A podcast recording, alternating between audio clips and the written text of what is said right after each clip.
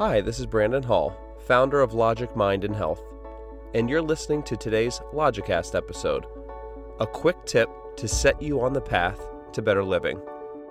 At Logic Mind and Health, we offer a unique set of ideas and practices that provide the most effective techniques for reducing stress and living a better life. Our philosophy mixes best practices of the past and present, east and west, rational thinking, and purposeful action. Our approach is based on sound reasoning. Our methods have been verified by scientific research and our own personal results.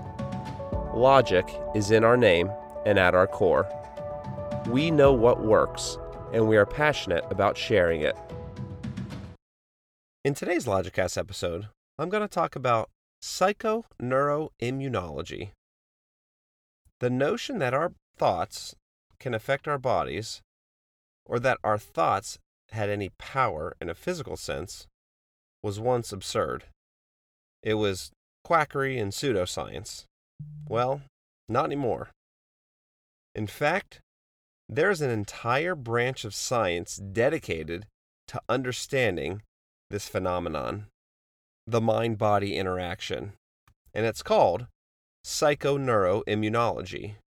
Now, that's a mouthful, so PNI for short. The field of PNI looks at the interactions of the nervous system, the brain, and the spinal cord with the immune system, cells that defend the body against infection specifically.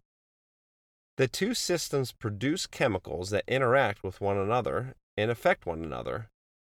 So, our brains and our thoughts can, and quite literally do, affect immune function. This is just one of the many reasons why it's so important to work on our minds and focus on brain health. Everything we do in life is governed by brain function and ultimately our thinking. Also, every aspect of our body, including our body's own defense mechanism, is at the mercy of our thinking. So, this is why it's so critical to better manage our stress throughout the day. Chronic, self inflicted stress that is generated from our thinking wreaks havoc on the body and leads to all kinds of sickness and disease. It weakens the immune system in a chronic fashion. One of the ways it does this is by creating inflammation in the body.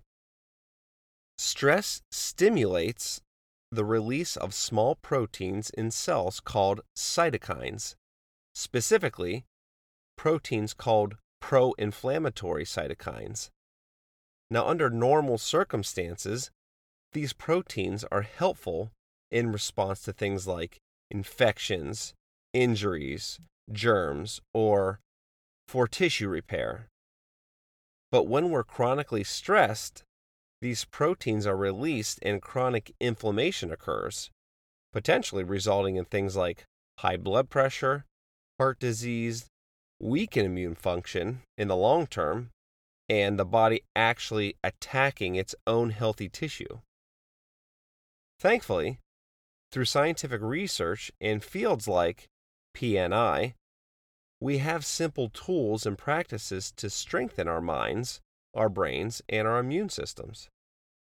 We have the ability to change, improve, and rewire our brains, referred to as neuroplasticity, at almost any age and under almost any circumstance in life.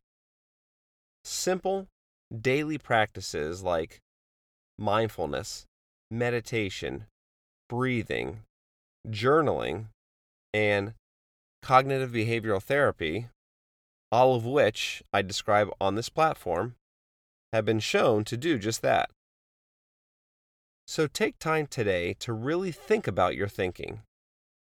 I cannot stress that enough. The most important aspect of our being pertaining to health improvement, stress reduction, and greater immunity is our brains and our minds. Adopt a daily practice of brain training and mindset development for greater health and well being. Well, that's all for today. I'm Brandon Hall, and thanks for listening.